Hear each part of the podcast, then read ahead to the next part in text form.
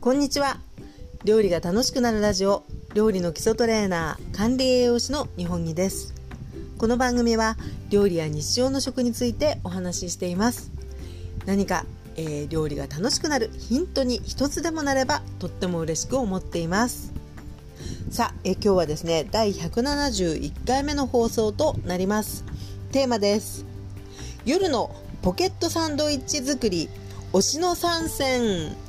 ということでですね、えー、サンドイッチ作りっていうお話を、えー、していきたいと思います。前回の放送で、えー、深夜のキッチンで気分をリフレッシュする話っていうことで、え、夜集中しながら、え、お菓子を作ったりするとですねあの気分がこうすっきり集中して一旦ねあのリフレッシュできるっていうような、えー、内容をお話ししたんですけど、えー、その後にですね私のあの身近な、えー、数名の方から「あ分かる分かる」っていうねあの反響などもいただいたので今回はですね私が最近あの夜よくあの作っているものっていうことでねサンドイッチのお話をしていきたいと思うんですね。で、えー、このサンドイッチというのがですね、えー、皆様サンドイッチをお作りになる時はあのサンドイッチ用の食パンをねあの買って作られる方もいらっしゃるかもしれないんですが、えー、私はですねあの食パンをね半分の厚さに切って、えそこにね物を挟むっていう作り方をしてるんですよね。でそれがあのいわゆるねポケットサンドイッチって聞いたことあるかもしれないんですけど、えー、まず最初にねあの食パンを、あのまあ、真四角な状態でね、まあ、耳もついてて買ってきましてで厚さはね私いつもね6枚切りをや使うんです。でそれを半分の厚さに切るんですけどちょっとあのなていうのかな薄くなりすぎるとかねちょっと半分に切るのが難しいなって思われる方はあの5枚切りがいいんじゃないかなと思うんですけど、えー、それをですね、まあ、四角いこう食パン1枚こうまな板の上に乗せましてでできればですねちょっとまあ時間を置いて食べることも考えると私ね片手手にあのパンに触れる方の手にはね使い捨てのビニールの、あの手袋して作業してるんですけどそれでパンを押さえながらちょうどね三角になるようにこう何ていうのあの真四角が目の前にあるとするとこう斜めにですね三角になるように、えー、切って2つにしてるんですね。でその後に、えー、それぞれ四隅の、えー、耳をですねあのスライスしてでその切り目を入れた中央の一番長い辺の部分からあのパンの厚さがね半分になるようにこうそろりそろりとねナイフを入れてねあのポケット状にしていくっていう感じですね。でそこにあのフィリングを入れてサンドイッチ出来上がりっていう風に、えー、してるんですよね。でこの、えー、最初に三角に半分に切るっていうのがね包丁の入れやすさのポイントにあのなってる気がします。であの昔ねうちはあの子供の頃に、えーとね、日曜日のね朝ごはんブランチみたいなご飯はね結構ねサンドイッチっていう時期がずっとあって。でその時ね母はねあのやっぱりね食パンをこう薄く半分にスライスしてたんですよでそれが1枚の四角い食パンをね薄く半分にスライスするんですけどなかなかねあの高度なんですよねちょっと大変あの途中で厚みがこうま、真半分にいかなかったりみたいなねあの難しさもあるんですが一旦この三角に切ってからあの袋を開けるみたいな感じでねあのペティナイフとかですねあとはあのお持ちの方はねチーズ切るねちょっとこうギザギザのあるようなあのー小型のナイフなんかもねすごく切りやすいんですけどそれでポケットをね作るみたいな感じであの切り目入れてってっていうのはねあのすごくやりやすいというふうに、ね、思ってるんですね。なので、まあ、5枚切りだとねよりやりやすいかもしれないので、まあ、5枚切りか、えー、ちょっと薄くてもあのやろうかなっていう方はね6枚切りっていう感じであのお試しもしあの関心のある方はしていただけたらいいなと思うんです。でそこにあの挟んでいくんですけれども、えー、私はですねあの、まあ、今日3種類ご紹介していくんですけどサンドイッチをね作る日っていうのがねだいたい週に1回ぐらいあの夜夕食も終わった後でね作ってでそれをねあの冷蔵庫に入れといて翌日のね朝ごはんから昼にかけてねガーッと食べちゃう感じなんですうちって。であの今ちょうど夫がですねあのリモートワークが結構多かったりするので、まあ、朝も昼もねあのいるんですけどそうやってねちょっとこうつまめるものをね入れとくっていうのはね結構あの私の方の手間があのいらなくてあのなかなかいいんじゃないかっていうね好評だしねっていうところがあるので、えー、大体週に1回ですね、えー、食パンをねあの焼きたてのやつを買ってきてっていう感じなんです。でその食パンも近年ブームになっているのでね皆様もあのどこそこの食パンが美味しいよねっていうねごひいきがあるかもしれないんですけど私はですね、えー、神奈川県に住んでましてで全国にはねないかもしれないんですけどあの巷では有名なね OK っていうスーパーがあるんですよね。してる方もいらっしゃると思います。で OK ってあの店舗の中にですねベーカリーがあるんですよね。中で焼きたてのパンを作って売ってたりするんですけど OK の食パンってねあの4種類ぐらいあってで1つがねあの電子生地で作った食パンですね。でもう1つがあのホテルホテル食パンというのかな。こうちょっとこう多分卵が多いのか焼いたトーストした時にすごく色がつくタイプのあの食パンがあってあとはね角食パン角こう真四角で売ってる感じの食パンが2種類あって、えその2種類のうちのね,、えーとね小麦の極み食パンっていうのがあるんですけどこれがね私非常にねあ美味しいなっていうふうに思ってましてであの焼いた当日にねあの売り場に並んでるのを買ってきましてであのパンのパッケージにあの消費期限ということで焼いた当日含めて3日間の、ね、日付が打ってあるんですけど翌日ってねやっぱり硬さがすごく変わってきちゃうのでえ基本的にはあ手に入ったと思ってそれで今日はサンドイッチにしようと思ったらね一斤をねもう丸ごとサンドイッチにしちゃう感じに、えー、してるんですよね。なので、あのー、パン自体も柔らかくそしてですねなんといってもね耳も美味しいんですよ。でやっぱりこう香り本当に小麦の香りがしながらあの切り落とした耳をですね。あの今日焼きたてみたいな感じだと焼いたっていう感じだとあの硬い中にもねやっぱりこう香りとね美味しさがねあってそのままつまんだりもしますしあとはすぐに使わない時はですねあのもうちょっとポリ袋に入れて冷凍しておいてですねあのハンバーグのねつなぎに使ったりとか、まあ、刻んだりとかねフードプロセッサーにかけるっていう手間が必要なんですけれどもあのそういったねつなぎに利用したりとかあるいは解凍してあの軽くトーストしてねちょっとこうあんこつけて食べたりとかですね。あの見た目的にはそんなに美しいものではないんですけど非常にねあの硬くて香ばしいところにあのこしあんとかですねジャムとかって合うんですよねなのでそういうこうおやつ的な楽しみもありつつあの食パンをそうやってねサンドイッチにあの仕上げていっております。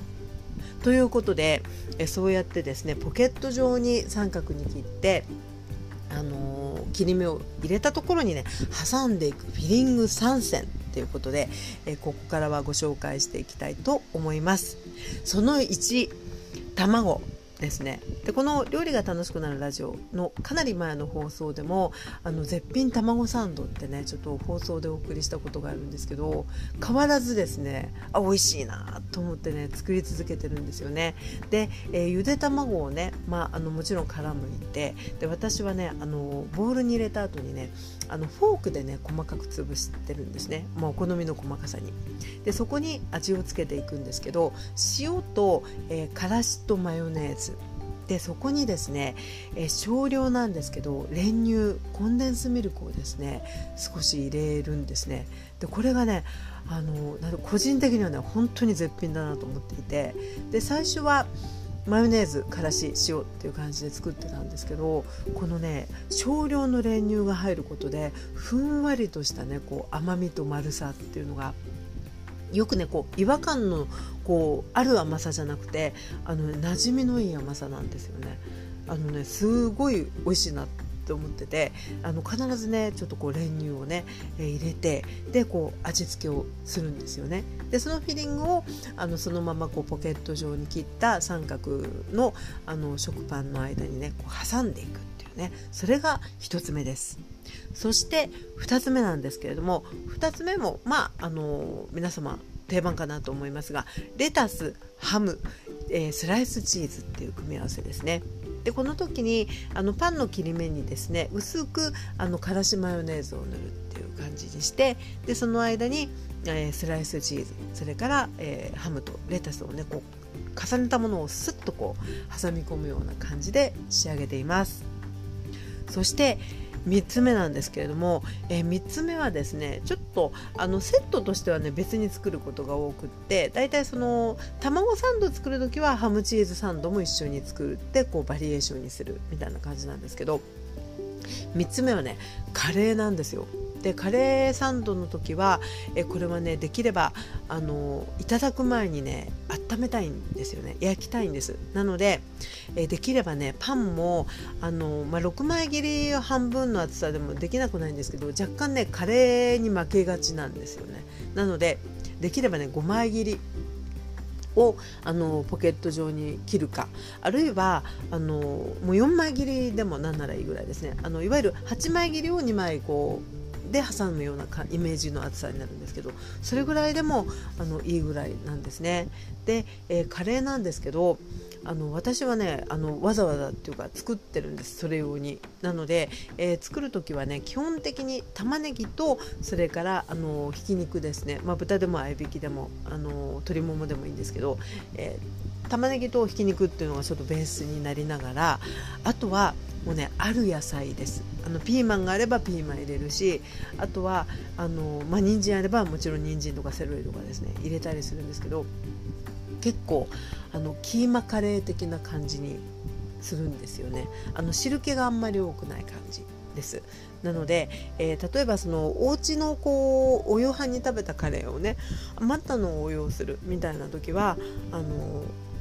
じゃがいもとかが入ってたらねそれをねちょっとこうヘラとかで細かくあのまあ、潰すというか切るような感じにしてなるだけねこう汁があのパンを温めた時にこう出にくくするというかねあのべななんていうかなあんみたいな感じな状態に近い方があのうまくいくんじゃないかと思うんですよね。そんな感じでえ作るカレーもあのキーマ、まあ、全体的に細かくってそれでえー、あんまりこう汁気が多くない感じ。冷めると結構本当にあんこのようなあの硬さがつくぐらいのイメージで、えー、玉ねぎひき肉中心。その他はある野菜ですね、まあ、じゃがいもあればじゃがいももちろん入れるし。あとはひき肉がねない時はツナ缶油漬けのあの油もね適度に入れても美味しいかなと思うんですけどそんな感じでですね、えー、フィリングを作ると。でこれちょっと面倒かもしれないんですけどやっぱりねあの冷ましてからじゃないと挟みづらいので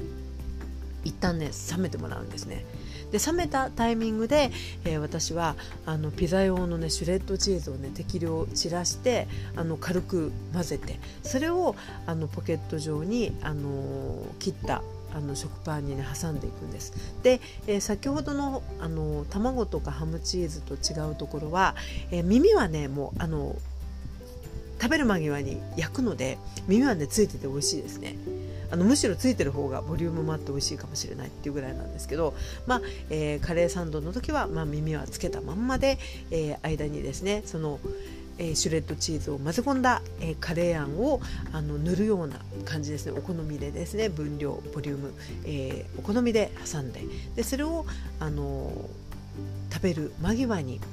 焼くと。で焼く時もですね、えー、これあのトースターのね普通のトーストのキーだとあのパンがしっかり焼き色がついているのにあの中身がね温まりが弱いっていうこともあったりするので願わくばですねあのトースターでもあの温度調節ができたりとかですねあるいはグリルであの温度調節ができる場合はあの弱とかですねあるいは、えー、様子を見ながらね低めの温度でちょっとね長めに焼いていただくと本当に外側がカリカリの中がねあの柔らかとろりっていう感じになるので、え、そういったちょっとこうね様子を見ながら温度をご調節いただくかあるいは、え、キーがある場合はですねあのトースターでもねあのグリルなんかでもね温めキーってついてる機種があるんです。で例えばあの買ってきたフライとかね揚げ物を温め直しに使うようなキーなんですけどこれはねそんなにこう焼き色がつきすぎないような温度設定になっているので、えー、温めキーでね私いつもねあの温めていやその温めたてをいただいたりっていうような感じにしております。ということでですね結構そのパンをサンドイッチ用でなく食パンをねちょっとひと手間ではあるんですけど切り目を入れていろんなものを挟んでいくってねあのいろいろできるんですね。であの最後に3つ目に紹介したカレーサンドみたいな感じのあの食べる前に一度温めて食べるみたいな感じだとですねちょっとね中華的な具だったりしてもね美味しかったりあの春巻きじゃないですけどねほんと春巻きの皮的なあのチンジャオロース挟んでチーズ入れたりとかですねあのそんな感じにしたりあるいは炒めた玉ねぎとシンプルにあのベーコンとかを挟んでまあ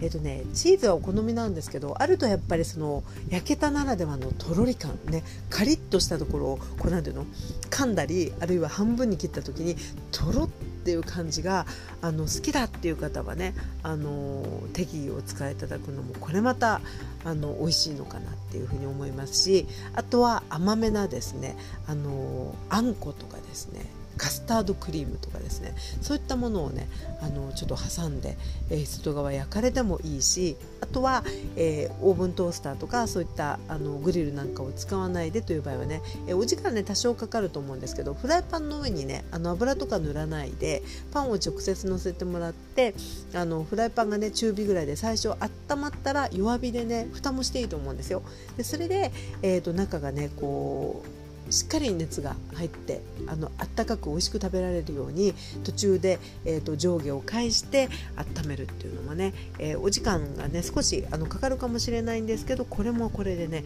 あの美味しくいただけるんじゃないかなと思います。ということで、えー、そういった感じでですね夜の間にちょっと作ってで翌日の昼ぐらいまでにね結構楽しむあのーちょっとこう準備的な感じでサンドイッチをね私はよく作るということで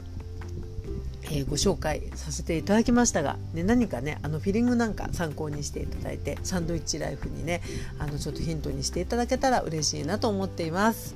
さあここでですねお知らせがね2つあるんですね。1つ目えー、この放送でも何度かご紹介してるんですけれども、えー、YouTube ライブをですね、えー、8月に、えー、またやろうと思っています。で、えー、予定がですね8月の27日土曜日ですね。この収録してますのが20日なんですけどちょうど1週間後来週土曜日の、えー、20時からですね。で、えー、だいたい、えー、40分ぐらいですね。もう軽めなんですけれども緩めな感じで、えー、皆さんとご一緒できたら嬉しいなと思います。で前回あの今回3回目なんですけど前回の1回目2回目はあの事前にですねあのお題をあのお知らせして、えー、お声をねちょっとアンケートみたいな感じで寄せていただいてっていう形にしたんですけど今回もねあの事前にはあのちょっとお題を作りたいなとは思ってるんですけどよりライトな感じで、あのー、私がお話をしながら、えー、気分が合うなっていう方乗っていただけたら嬉しいなという感じにしたいと思うので、えー、もう一回ね放送あのライブまでにあると思うのでその時にあのもしよかったらっていう感じでねお題はあのお伝えしたいかなと思います。でこの放送終了後にえー、放送の説明欄にですねあのもう入りいただけるえー、ライブのあの YouTube の URL を貼っておきますので、えー、ご都合の合う方本当に5分だけでもねちょっと覗いてみようかなっていう本当に軽い感じで、えー、もう本当に嬉しいので、えよかったらね遊びに来てください。で今回はあの限定前回2回はね限定公開のあの本当にえー、料理が楽しくなるラジオを聞いてくださってる皆様とっていうことで限定でライブをさせていただいたんですがちょっとだけですけどライブにも慣れてきたということで今回はねちょっと一般公開の感じのライブに、えー、しようと思っています。それで、えー、もしもご参加いただける方でねあのよかったらコメントも本当にしてほしいんですチャットに。で、えー、そ今回はねやっぱりあのこちらのあのなんてコンテンツを知ってくださってる方がやっぱりコメントいただける方が安心ということで、え今回、えチャットにコメントいただける方はあのチャンネル登録者に限定させていただきます。なのででもしよかったらなんですけれども、えー、これからあのチャンネル登録をしようかなと思ってくださってる方はねよかったらぜひチャンネル登録をお願いします。で、え、今回の、あのテーマが一つあってそれはですね前々からねちょっとライブの時にもお知らせしてたんですけど、えー、YouTube チャンネル私もものすごくね本当にあのあんまり出してなくて動画出してなくて申し訳ないんですがゆるくやりながらもえーとね、皆さんのおかげでね、えー、チャンネル登録者数がね500人を超えたんですよ。ありがとうございます。で、えー、500人を超えると何ができるかというとチャンネル登録いただいている方に、えーとね、何月何日ライブやりますみたいな、ね、お知らせがあのこう表示できるようになるんですって。だからあのすごくね500名はね超えたかったんですね。